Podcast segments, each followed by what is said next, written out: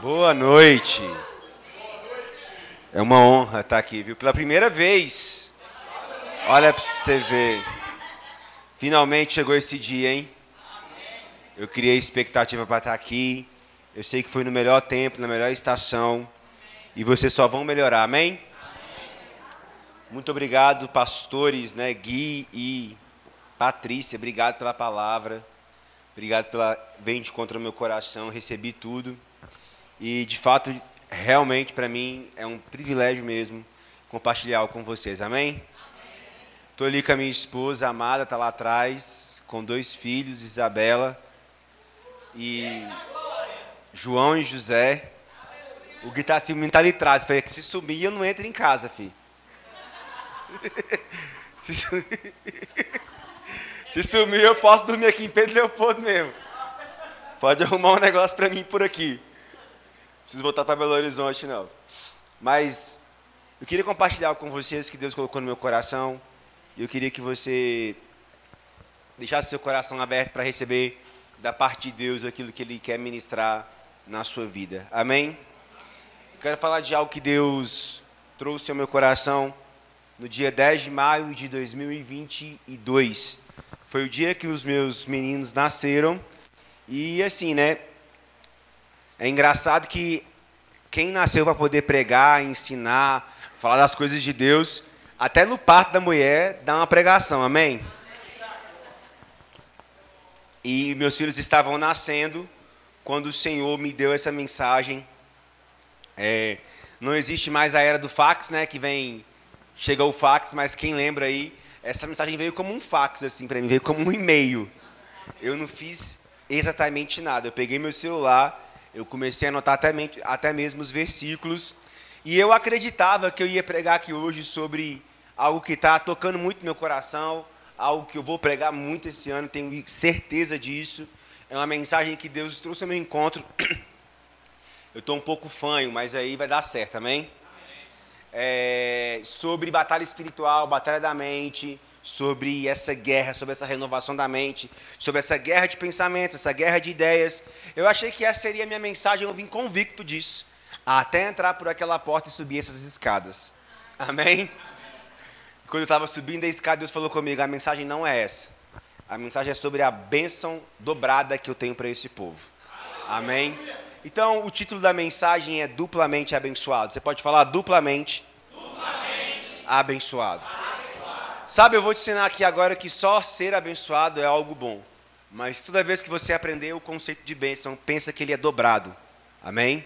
Pensa que esse conceito ele é dobrado sobre a sua vida. Quantos sabem que Deus é um Deus exagerado? Amém? Eu não sei se você tem essa percepção, mas Deus ele não mede esforços para te abençoar. Você pode falar comigo assim, o meu Deus não está medindo esforço. Para me abençoar. Se você pensar na ideia de Deus, quando Deus criou o homem e mulher, Deus criou um jardim. Esse jardim, ele é chamado Éden. Esse Éden, ele pode figurar um lugar, mas o próprio nome Éden, ele traz a ideia do ambiente a qual o homem foi criado. A palavra Éden não significa somente paraíso, como também significa preservação, como também significa prazer, como também significa realização e satisfação. Então, quando Deus criou o homem e a mulher, Deus criou o homem e a mulher dentro do ambiente do prazer, dentro do ambiente da realização, dentro do ambiente da satisfação. Aleluia. Você foi criado dentro desse ambiente. Você não pode somente pensar no Éden em algo como umas plantas, umas rosas. Não, Éden é um ambiente onde o homem tinha prazer. Éden é um ambiente onde o homem tinha realização. Éden é um ambiente onde o homem tinha satisfação. É por isso que eu e você estamos o tempo todo buscando prazer, buscando realização e buscando satisfação. Talvez não na fonte certa sempre.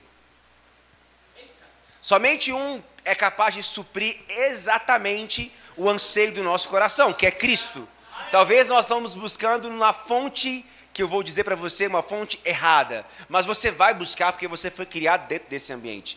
Você precisa de prazer. Você precisa de satisfação. E você precisa se sentir realizado. Mas sabe de uma coisa? Tem uma forma certa de fazer isso. Mas quando Deus cria o homem, então Deus cria isso de forma exagerada. Deus cria um ambiente exagerado para duas pessoas. Essas duas pessoas iam, claro, multiplicar sobre a terra e ia transmitir a imagem do Deus invisível sobre a terra. Só que olha a dimensão de Deus ao criar dois seres humanos. Cancún já tinha sido criado. Se você não foi, você pode ir lá um dia. Você crê?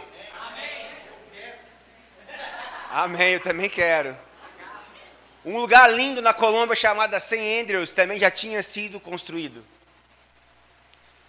Santiago, no Chile, já tinha sido construído. Os Quênias, nos Estados Unidos, já tinham sido construídos. Mas o homem nasceu perto do Oriente Médio. E o mundo todo já tinha sido construído. Para duas pessoas. Isso prova o exagero de Deus. E isso prova que Deus não mede esforços para nos abençoar.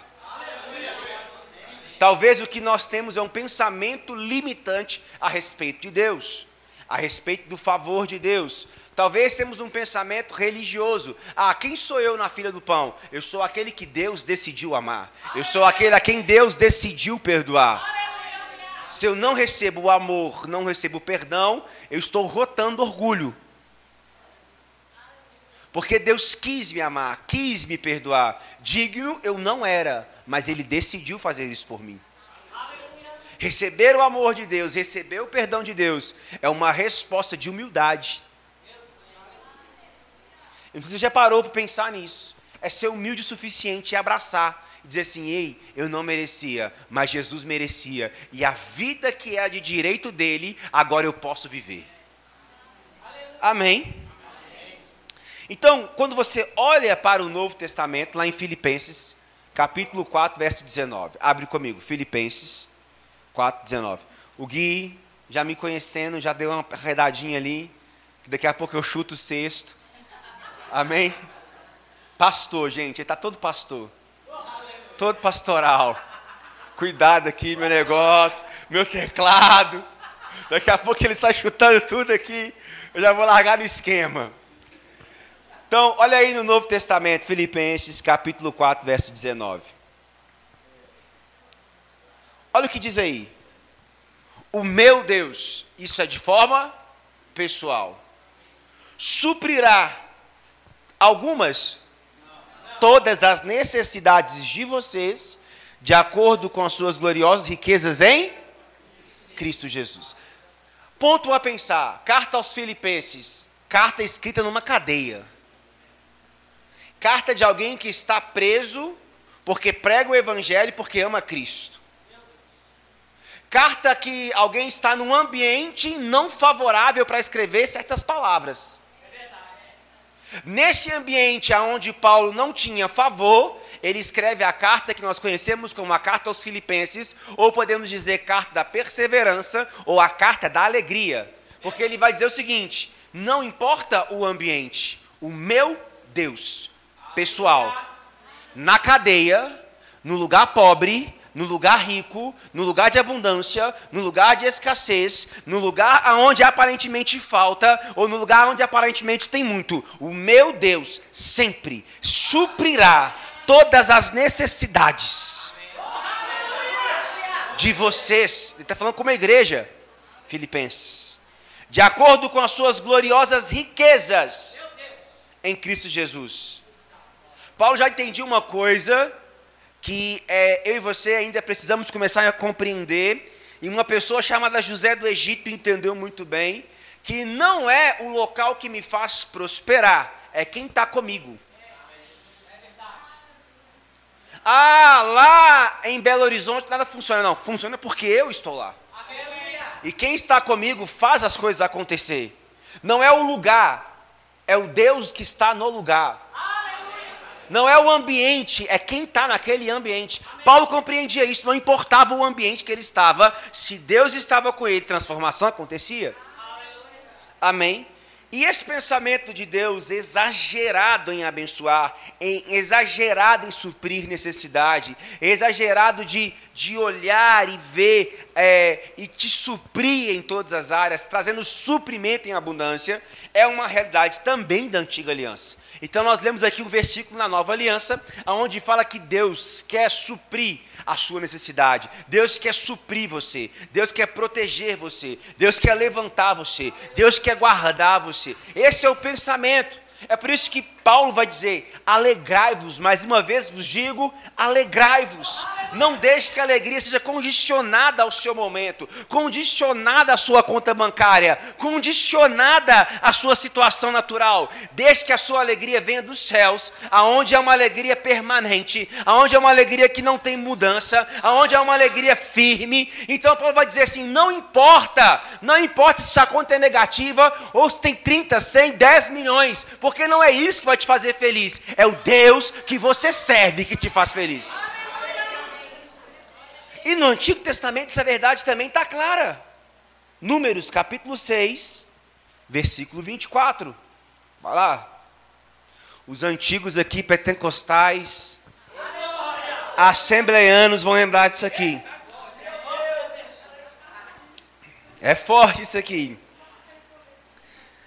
Número 6, 24. O Senhor te abençoe e te guarde, ou te proteja. O Senhor faça resplandecer o seu rosto sobre ti e te conceda paz, ou graça em algumas versões. E o Senhor volte para ti o seu rosto e lhe dê graça e paz. Aleluia! No Antigo Testamento havia uma promessa. Qual a promessa? O Senhor te abençoe. O Senhor te guarda. Agora você pode dizer assim: isso tem a ver com o quê? Tem a ver com o caráter dele. O caráter de Deus em te abençoar. Faz parte do caráter daquilo que ele é. O caráter que designa a pessoa. Na essência de Deus, ele é um Deus provedor. Na essência de Deus, ele é um Deus abençoador. Caráter é aquilo que você pode oferecer para o outro. É aquilo que você pode entregar para alguém.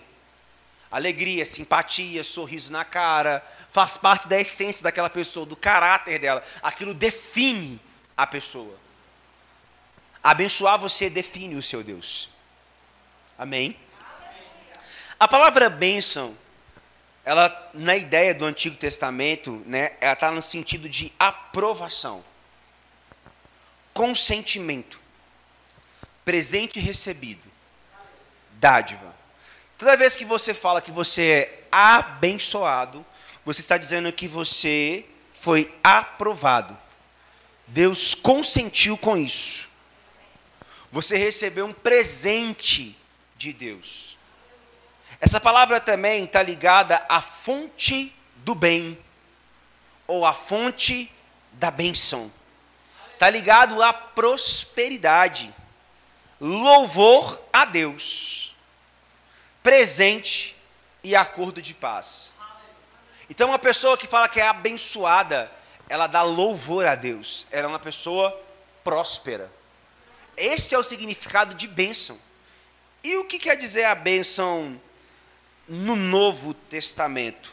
Gratidão, louvor, benefício, consagração. Então, quando você fala que você é abençoado, você está dizendo que você é aprovado por Deus, que você dá louvor a Deus, que você é próspero, que você tem um acordo de paz. Olha isso. Que há um benefício na sua vida em prol disso.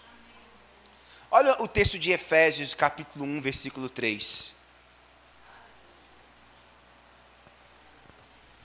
Efésios, capítulo 1, versículo 3.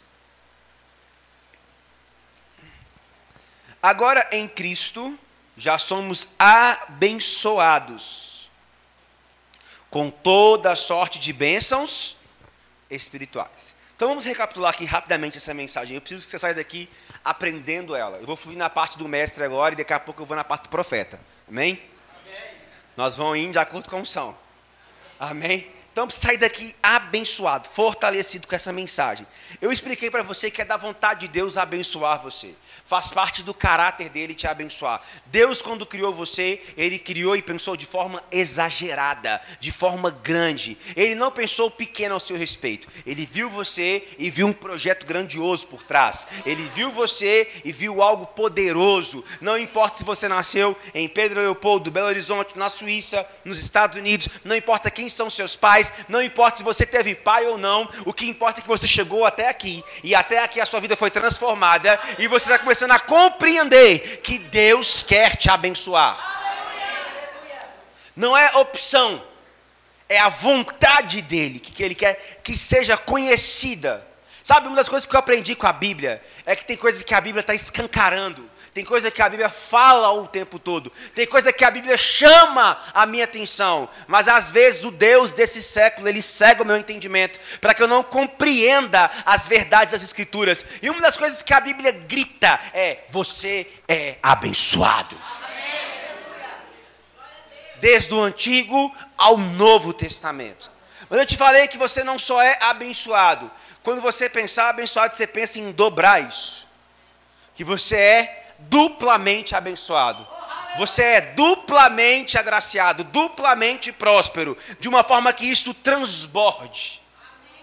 Amém? Que não só encha o copo, que passe além da medida, que deixa escorrer. É isso que Deus quer fazer. Amém? Então, quando você lê esse texto de Efésios capítulo 1, você descobre que automaticamente você foi inserido em Cristo, foi colocado em Cristo. E porque você foi colocado em Cristo, você é o quê? Abençoado. Amém? Agora eu quero fazer um convite para você, eu quero que você olhe comigo para a história da Bíblia, e perceba que essa ideia de abençoar você sempre foi a ideia de Deus. Que essa ideia de o menor sempre ter o favor de Deus, sempre foi o pensamento divino. Deus sempre disse em suas escrituras: ninguém despreze os pequenos começos. Tá, de certa forma isso está lá, não está com essas palavras, mas está lá. Não despreze aquilo que você começou. A Bíblia também é clara que a Bíblia falou assim, que Deus vai usar as coisas loucas desse mundo, as coisas pequenas, amém? Então não importa, meu irmão, Deus é especialista em pegar alguém de Nazaré, que é o próprio Cristo, e fazer dele o salvador do mundo. Pegar alguém do Egito para libertar o seu povo. Deus, ele tem esse pensamento, ele anda na contramão das coisas. Deus, então, está com seus olhos para mim e para você. Ah, o Brasil vai dar errado. O Brasil não vai dar errado, porque os olhos do Senhor estão sobre a nação do Brasil. Amém? Então, eu quero que você olhe um pouco para a história comigo. Quando a gente olha para os patriarcas, nós temos ali, né, o Deus de Abraão, Isaque e Jacó. Mas eu não sei se você já parou para pensar comigo nessa história. Não era para chamar Deus de Abraão, de Isaque e Jacó. Era para nós falarmos hoje o Deus de Abraão, Isaque e Esaú. Porque era Esaú que tinha o direito da bênção.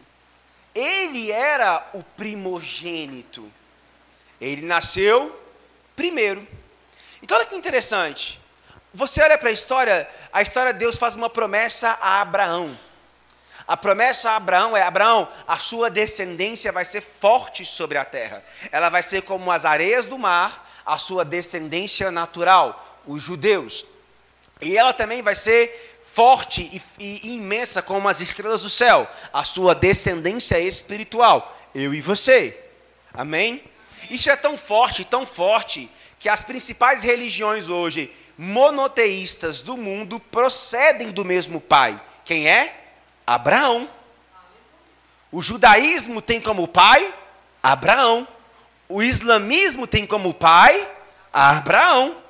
O judaísmo, o cristianismo tem Deus como Abraão como pai, pai da fé. Então, cristão, judeu e islã procedem dessa raiz, desse pai Abraão, esse pai de muitos. E Abraão, então, ele vai gerar o seu filho, a sua promessa. Quem é a sua promessa? Isaque. Eu acho o nome Isaque um nome lindo. Eu tive muita dificuldade de escolher o nome dos meus filhos, porque eu gosto de ver significado. E Isaque significa o Deus da minha alegria, ou a alegria, ou a alegria de Deus.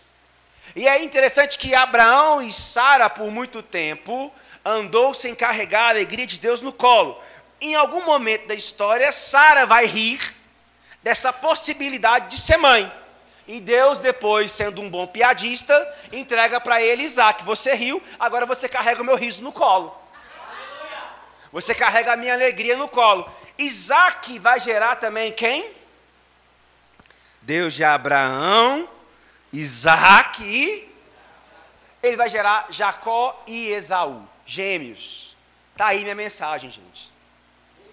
Quando eu tive os gêmeos, o Senhor falou assim, tem gêmeos na Bíblia, vou te mostrar algo interessante sobre eles. Nasce Esaú e nasce Jacó. E Jacó recebe o nome porque ele nasceu agarrado no calcanhar do seu irmão. E era assim que os judeus tratavam. O nome no judaísmo se refere à pessoa. O nome está ligado à identidade da pessoa. É por isso que Deus, ao longo da história, vai trocando alguns nomes, porque aquele nome não pode representar aquela pessoa, porque o nome é a sua identidade. Então Jacó tem esse nome de trapaceiro, usurpador, nasceu agarrado no calcanhar do seu irmão Esaú. Por ser gêmeos, a diferença é muito pouca, é de 2 minutos, 1 minuto, 3 minutos, depende do tempo. E Jacó, então, eu fico vendo aquela coisa assim, ele pensando, meu irmão nasceu 3 minutos, 6, vamos lá, 2 minutos na minha frente. E ele é o primogênito. Eu tenho meu primogênito, José. José nasceu primeiro que o João. Então, José é o primogênito. Quanto tempo de diferença? 1 minuto e pouquinho. Mas, legalmente, José é o primeiro. E eu imagino Jacó olhando para aquela cena, dizendo assim, cara, por 3 minutos, por que eu não dei um cambalhota lá? Não saí primeiro, né? E toda a bênção do pai, no contexto judaico, toda a riqueza do pai ia para o primogênito. Então, toda a herança de Isaque iria para quem? Esaú. Mas Esaú tem fome. E está aqui o segredo da minha mensagem que Deus falou comigo muito. Eu quero que você coloque Esaú olhando para a nossa vida, para a sua vida. Nós temos fome. E Esaú vai trocar a bênção eterna, porque ele está com fome. Eu te pergunto, você tem fome de quê? Porque talvez no ambiente de saciar a sua fome, você está trocando a bênção eterna por um prato de lentilha. Não vale nada. Se você for para Lucas capítulo 4, Jesus foi tentado pelo diabo e ele teve o quê? Fome.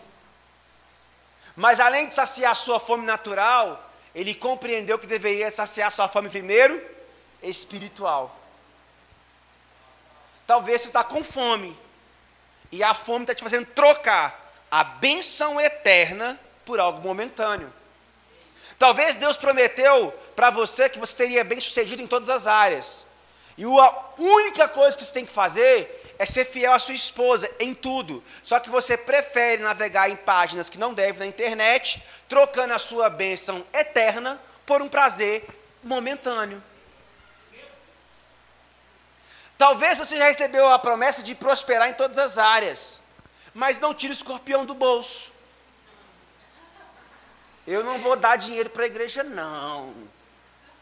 Para que eu vou dar dinheiro para aquela igreja? Eu não vou sustentar pastor, não. Pensamento miserável, pensamento pequeno. Você não faz porque é para o pastor, você faz porque entendeu um princípio, que tudo que você tem vem de Deus. Você não paga para respirar, você não paga para andar. Você é suprido e nem faz o tanto que é suprido. Você não tem noção de tanto que os anjos trabalham para te livrar. Então você faz num sinal de gratidão. Ah, mas não vai dinheiro para o céu? Não, não vai para o céu não, vai aqui para a terra mesmo. Para comprar uma boa cadeira, para pagar o aluguel da igreja, para ajudar a família pastoral. Porque o ministério é um trabalho, o nome já fala, trabalho. Aí você não prospera, por quê? Porque você é apegado. Não vai. Então você troca a bênção eterna, eu não vou entregar o dízimo não, porque tem um churrasco para ir, por algo momentâneo. Eu não vou entregar o dízimo não, porque tem uma calça jeans para eu comprar. Você troca a bênção eterna por algo momentâneo. Esaú fez isso. Irmãos, a gente às vezes não para para poder pensar. Era para nos falar assim nas igrejas: o Deus de Abraão, Isaque e Esaú. Mas uma atitude de saciar sua fome, ele perdeu aquilo que é eterno. Não que não tem solução para Esaú, e não que você não vai encontrar Esaú no céu. Não estou falando sobre isso. Eu estou dizendo que Esaú perdeu a oportunidade de deixar um legado, porque ele quis saciar sua fome. Ele quis resolver o seu problema.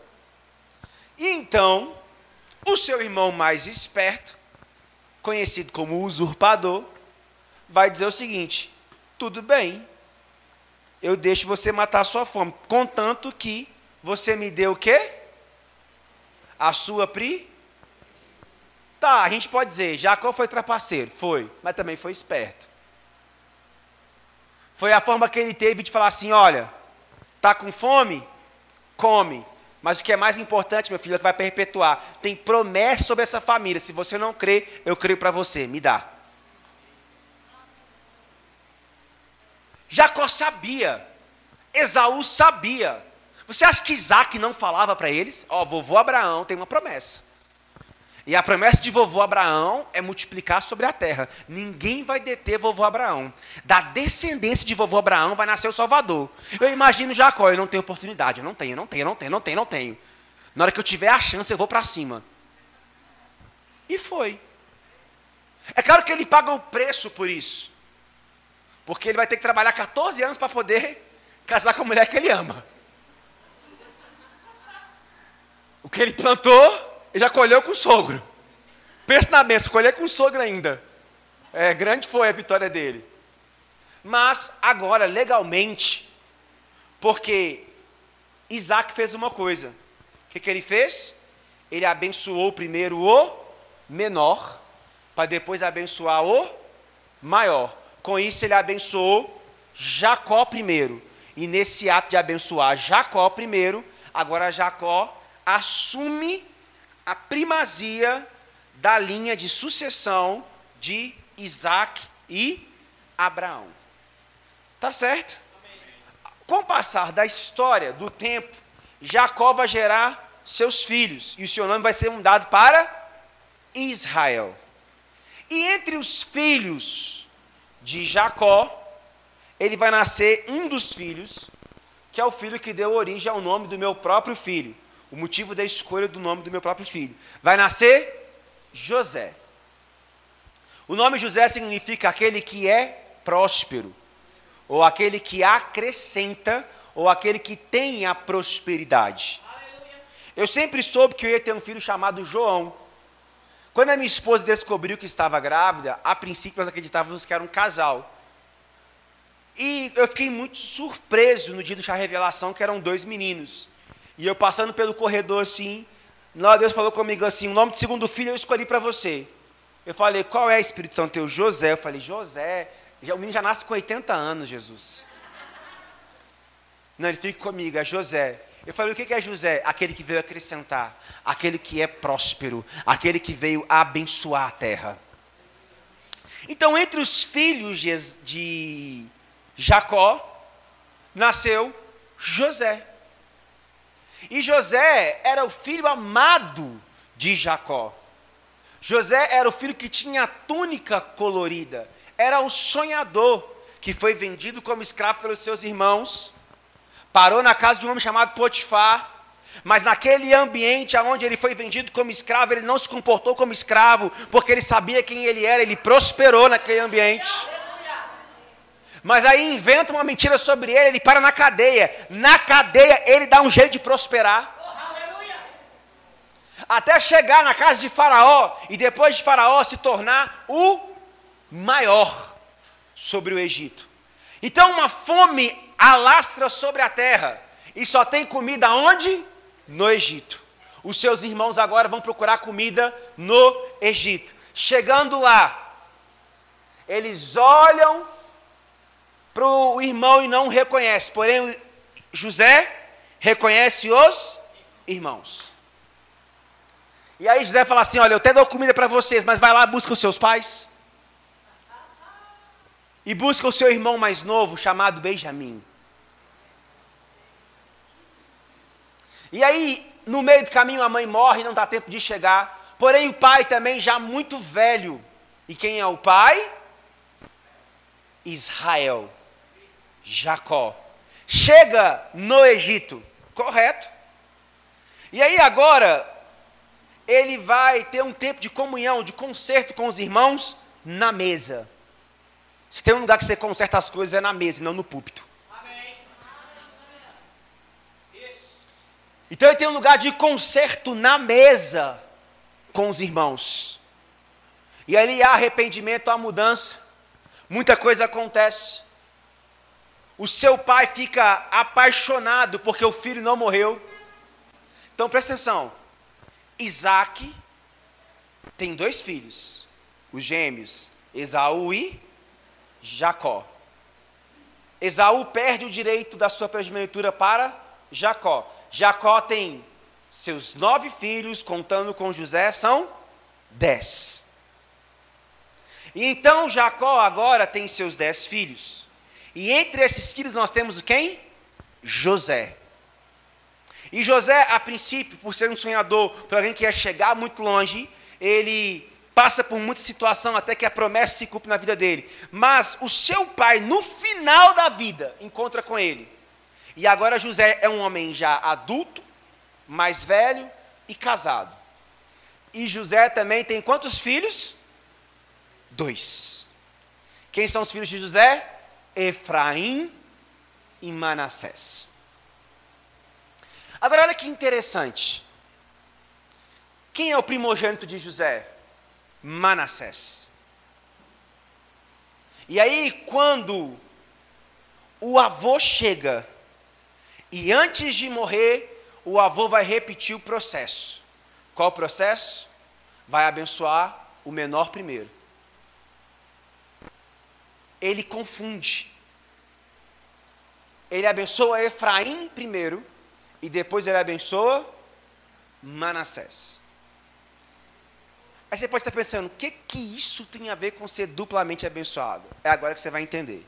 São quantas tribos de Israel? 12. José é filho de Israel? Sim ou não? Sim. Quero te fazer um convite a pensar. E por que não tem a tribo de José? Tem a tribo de Dan, Ravi, Judá. E por que não tem a tribo de José? Porque José deixou 2 pessoas no lugar dele. É o único filho de Israel que tem 2 tribos. Ele tem a tribo de Efraim e ele tem a tribo de Manassés. Os filhos de José chegou mais longe que o pai. Nas tribos de Israel, José leva o seu nome 2 vezes. Ele é carregado por Efraim e ele é carregado por Manassés. E não só isso. A promessa é tão fiel que em alguns períodos da Bíblia o povo de Israel é confundido como o povo de Efraim. Tamanho foi o crescimento do povo de Efraim. Tamanho foi a prosperidade e a abundância sobre o povo de Efraim. O que isso tem a ver comigo? Deus sempre pensou em abençoar primeiro e muito mais o menor do que o maior. Maior, biblicamente falando, é o povo de Israel, a nação judaica. A igreja é o menor. Mas sempre teve uma promessa: o menor vai ser mais favorecido que o maior. Eu não sei se você sabe disso, minha esposa ela nasceu num bairro chamado Santa Cecília, região do Higienópolis, ali na região de São Paulo. Muito judeu. Pensa num povo que é abençoado, fartura. entenderam o princípio, tem muito dinheiro. A grande maioria tem muito dinheiro. São chatos, mas tem muito dinheiro. Pense num povo chato, mas tem muito dinheiro. Sabe o que Deus falou comigo? Eles aplicam o princípio. Eles são a descendência natural de Abraão e compreenderam isso. E eles prosperam. Só que você é a minha descendência espiritual. Se ele é abençoado, você é duas vezes abençoado. Você é o menor, que sempre vai ser mais favorecido. Você é o Jacó, que não tinha direito à primogenitura, mas por alguma razão você conseguiu chegar lá. Você é o José do Egito, o filho vendido como escravo, que futuramente tem mais 2 filhos, que talvez seu nome não perpetua, mas o nome dos seus filhos vão perpetuar sobre a terra. Amém. Você é o menor que eu abençoo. Essa consciência não é para te diminuir. Essa consciência é para te mostrar o seguinte: sempre foi ideia de Deus favorecer o menor. Sempre foi ideia de Deus abençoar aqueles que aparentemente não tinham direito de ser abençoado. Ao longo da história, ele vai largando isso claro. Ah, não tem jeito. Tem jeito. Ah, não é possível. É possível. Ah, eu não vou dar conta. Ah, você vai dar conta. Então, Deus, de alguma forma, trabalhou ao longo da história para favorecer aqueles que não mereciam favor. Para abençoar aqueles que não mereciam ser abençoados.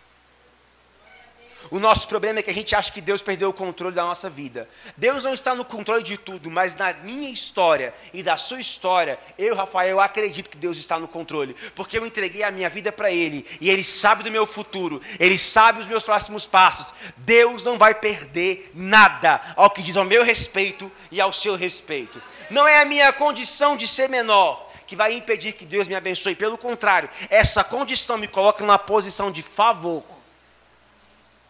para receber mais de Deus. Sabe, esse é o pensamento de Deus. Essa é a mentalidade do Criador. Você tem que olhar para o espelho e começar a compreender essa verdade. Eu te contei essa história só para você conseguir compreender que, historicamente, teologicamente falando, você nasceu para dar certo. A história da Bíblia revela isso. As promessas dadas a Abraão revelam isso. E os feitos de Jesus revelam isso.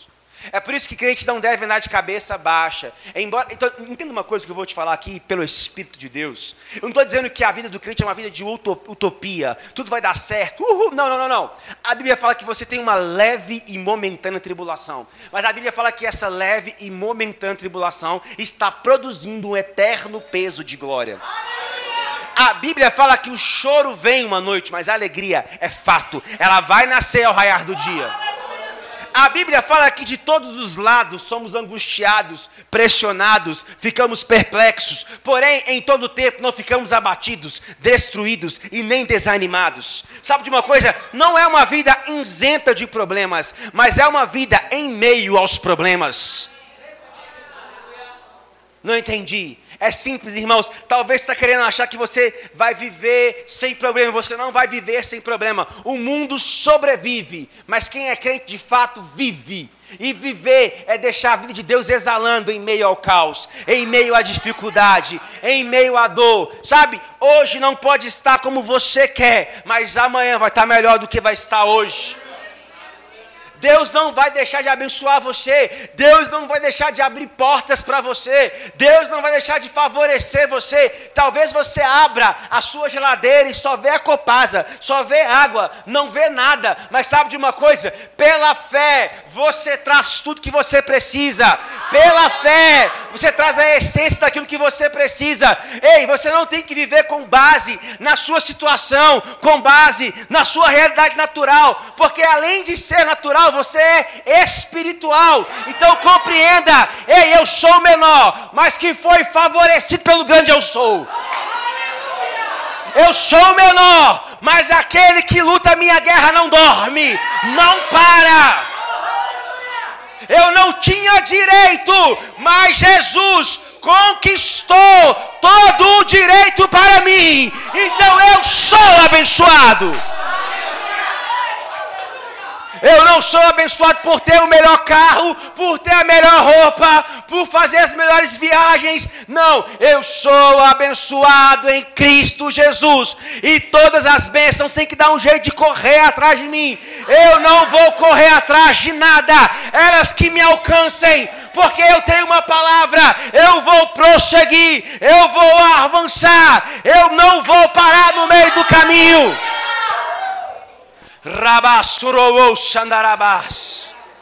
Eu não vou esperar a situação favorável financeira. Eu não vou esperar o melhor momento. Pois aquele que me ama não dorme, não guarda. Sabe, você tem que começar a entender isso aqui em Pedro Leopoldo. Você está plantado no lugar onde Deus quis que você estivesse. Faz desse lugar o Éden de Deus para a sua vida. Ah, nada lhe dá certo. Não dá, você chegou para dar certo. Sabe, você tem que trazer essa consciência. Não só, sabe, uma coisa que eu quero que você entenda. É maravilhoso pular, correr, sapatear. Mas sabe de uma coisa? A segunda-feira chega. E se a sua mente não mudar, não vai adiantar nada. O que adiantou pular aqui e glorificar? Se amanhã, quando você entender, enfrentar uma situação e você não agir da forma que deve ser agida, não corresponder da forma que deve ser correspondida. Sabe de uma coisa? Paulo escreveu a carta aos Filipenses, a carta aos Coríntios, corrigindo. Ele fala assim, olha, o mundo está lotado de vós. Vós quer atenção, vós quer puxar você. O mundo está lotado de ideia, lotado de pensamento, querendo doutrinar você, querendo conduzir você. Mas você precisa ouvir a voz do Espírito. Você precisa ouvir a voz do Espírito que diz para você, você é abençoado. Você é favorecido.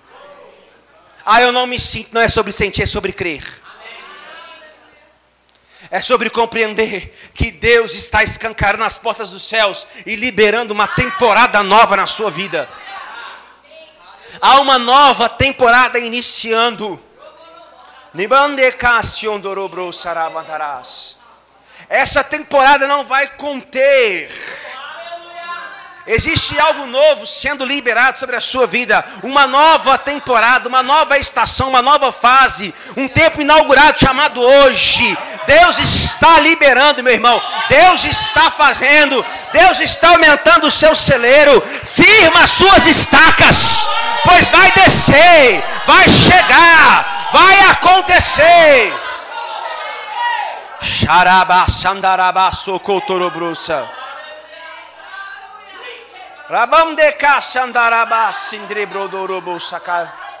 A percepção que eu tenho, querido, é que você estava esperando dar a largada. Essa é a visão que veio agora no meu espírito. Estava lá assim, ó, pronto para correr já, aquecendo. Aí tem hora que no aquecimento, mas você já cansou no aquecimento, eu sei. Tem hora que você aqui sentar, mas sabe de uma coisa? Mesmo sentado ou mesmo aquecendo, o Espírito Santo cortou a faixa. O que você tem que fazer agora é só correr, querido. É só correr. Ah, e se eu chegar por último? Não tem isso no reino de Deus. Você tem que cumprir a sua carreira. Só corre. Só corre. Só corre. Ei, eu digo para você, Deus cortou a faixa. E está começando uma nova temporada na sua vida. Aonde você não vai mais ficar o tempo todo cansado. O tempo todo fadigado. O tempo todo desanimado. Mas é chegado um tempo aonde você vai andar regozijando. Vai andar fortalecido. Vai andar como quem sonha.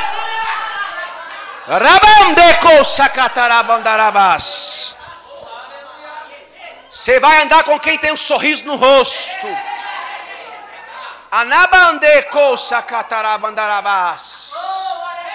Com um semblante forte.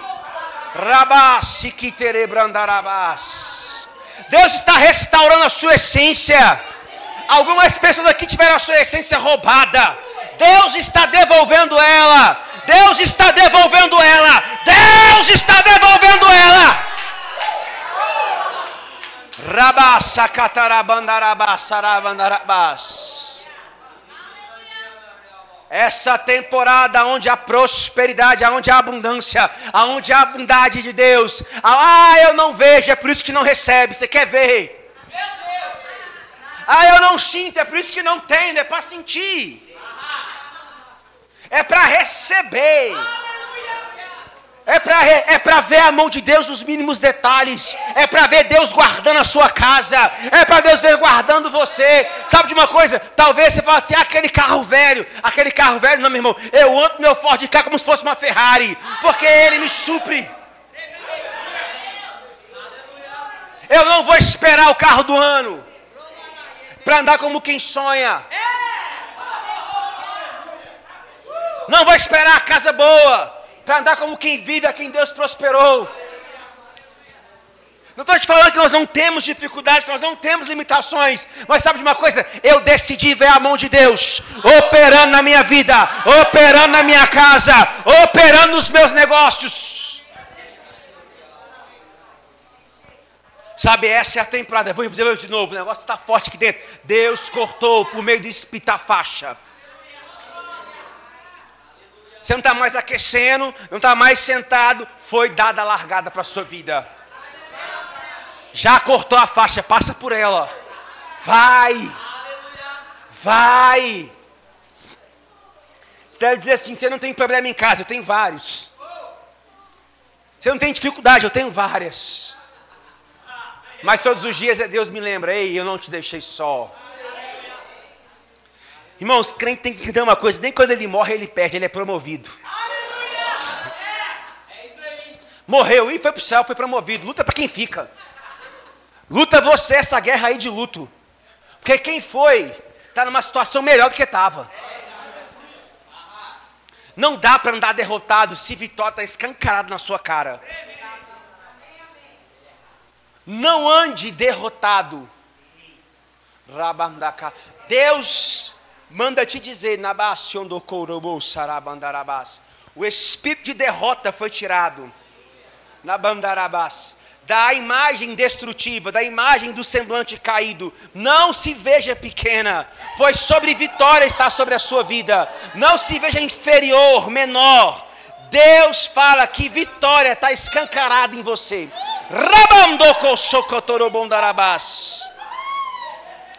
É arrancado o sentimento pequeno. É arrancado o sentimento que não pode fazer.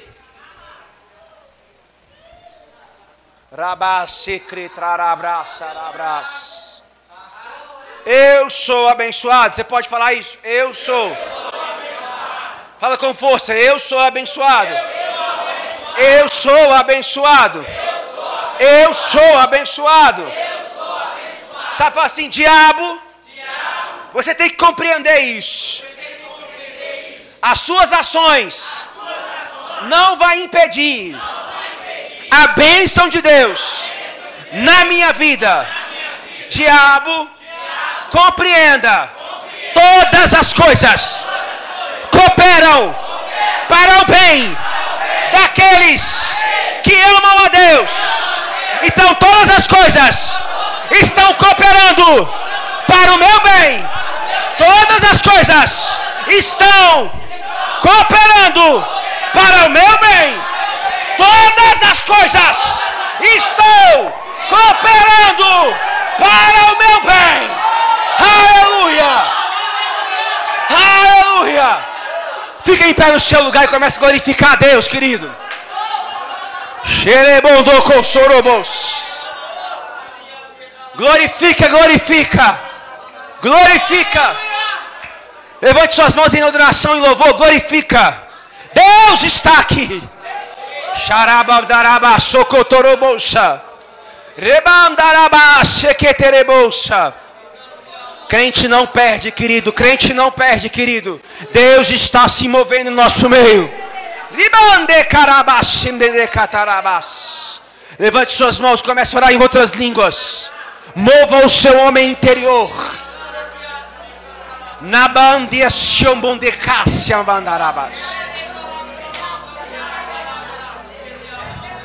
Sabe de uma coisa, querido? Uma coisa que eu aprendi com o Espírito. Pega isso aqui. Talvez está dizendo assim: Você não tem noção da minha vida. Você não tem noção do que eu passo. Você não sabe como é que é a minha história. E talvez você está igual o povo de Israel.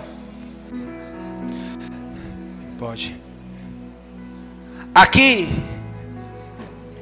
é a sua muralha. E Deus fala com você assim: dá 7 voltas. Completa as voltas. Faz as voltas que tem que ser feita. Está dizendo assim: eu estou na primeira volta ainda. Nada aconteceu. Pode deixar. Eu estou na segunda volta ainda. Nada aconteceu. Está dizendo assim: eu nunca vejo. Mas Deus continua dizendo para você: continua dando volta. Porque na volta certa a muralha vai cair. No tempo certo os gigantes que te cercam vão cair. No tempo certo a afronta vai cessar. Só continua dando volta. Parece que você está andando em círculos e não sai do lugar. Eu vou dizer de novo, só parece. Só parece, porque no tempo certo a muralha de Jericó vai cair. No tempo certo a muralha da humilhação cai. A muralha da falta cai. A muralha da vergonha cai. A muralha do desemprego cai. A muralha da falta de dinheiro cai. É só você manter o foco. É só você continuar dando volta. É só você continuar focado naquilo que Deus te falou. Ei, não olhando para a esquerda nem para a direita, mas prosseguindo. E dizendo assim: eu sou abençoado.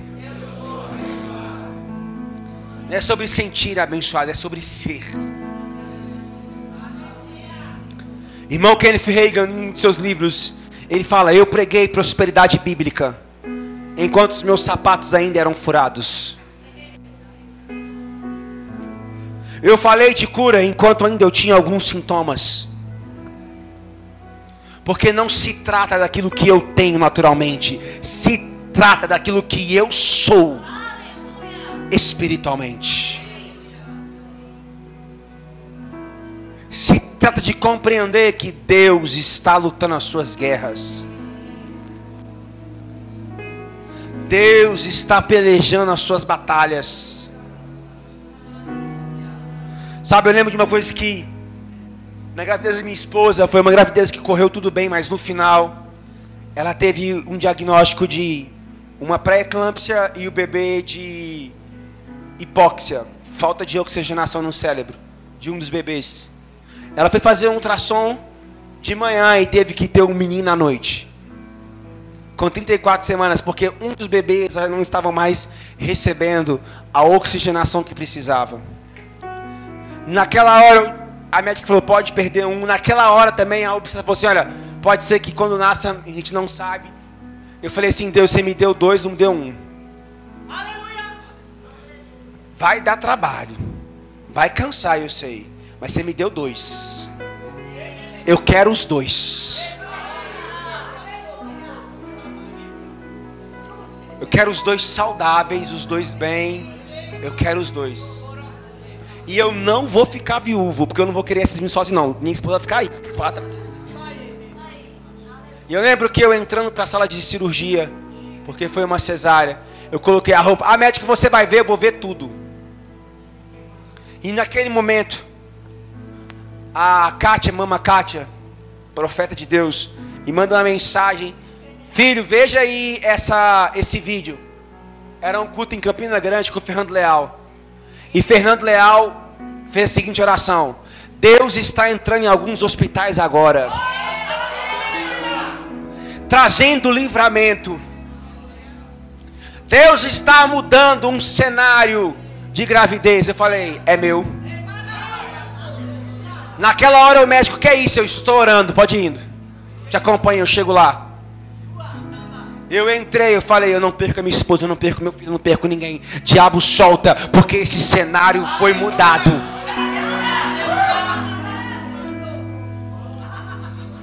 O Os meninos nasceram. 10 dias intensos em hospitais. Eu chegava na UTI e dizia assim: José, você é aquele que acrescenta, você é aquele que é próspero, você veio para somar. A prosperidade de Deus está sobre a sua vida. Você e tudo quanto é tipo de doença. Num monte de criança, tudo doente. E eu foquei ali no meu. E a mãe, muito pequena, eu falei: mas ele é forte, ele é próspero. Eu falei: ele não vai ficar muito tempo nesse CPAC, que é um negócio que fica assim. Os pulmões dele vai funcionar normal. Meu irmão, eu agarrei o menino na unha. No dente. Uma situação similar foi quando a minha avó de 84 anos teve Covid. Todo mundo estava morrendo. Pregador morrendo. O diabo tentou me botar um medo. Vai perder. Pois eu falei assim: então faz o seguinte. Vai ter que internar ela? Vai. Eu vou junto. Ao médico: você não sai daqui. Eu não saio. 14 dias com ela no hospital. Trancado. Num quarto de enfermaria. 14 dias, 3 mulheres do lado dela morreu. E aí, minha avó: o que está acontecendo? Eu: nada. Assiste aí a Rede Super. É o que tinha. Bota aí o pastor Márcio, de manhã, de tarde, de noite. Amém, filhos, eu amém. Tem coisa na sua vida que você vai ter que agarrar pelo dente. Aleluia! Tem coisa que você vai ter que ir para cima. Tem coisas que você descansa, que você confia, que Deus trabalha para você. Mas tem coisas que você vai ser igual o leão. Você vai segurar. Sabe de uma coisa que Deus falou comigo há pouco tempo atrás? O problema dos crentes é que eles estão abrindo mão fácil demais daquilo que eu prometi. Você garra na unha. Tem coisa que você agarra no seco. Tem coisa que você passa por cima. Tem coisa que você encara e fala: eu não vou abrir mão, porque o final é melhor que o começo. Eu não vou abrir mão, porque existe um futuro me esperando sobre aquilo ali. Para algumas pessoas, Deus manda te dizer: descansa. Para outras pessoas, Deus manda te dizer: haja como um leão. Sabe de uma coisa? Eu vou encerrar com isso. Quantos aqui sabem que o leão não é o animal mais forte da floresta? Não. Rinoceronte é mais forte que ele, o elefante é mais forte que ele. Quantos sabem também que o leão não é o animal mais rápido da floresta? Guepardo, leopardo... Outros animais são mais velozes que o leão, mais rápido que o leão. O leão não é o animal mais forte, não é o animal mais rápido. Porém, o leão é o animal mais posicionado que tem no meio da floresta. Aleluia! Olha aí. Ele ruge. Ele berra. Ele decreta o território dele. Ele vai para cima. Você não tem que ser o mais rápido e nem o mais forte. Você tem que ser o posicionado. Você tem que ir para cima. Tem coisa que você vai ter que ir para cima. 2023 você vai ter que ir para cima. Eu acho tão fantástico isso, que Hebreus capítulo 2 fala que alcançamos o descanso pela fé. Mas a fé ela é uma reação. Ela é ativa. Como é que eu descanso dando em fé? É bem simples. É você vendo a situação dizendo assim: Deus, eu não consigo resolver, mas você é o meu Deus. Você consegue resolver. Você consegue fazer. Eu queria que você levantasse suas mãos para o céu agora e tivesse alguns minutos de consagração. Preciso ver a hora.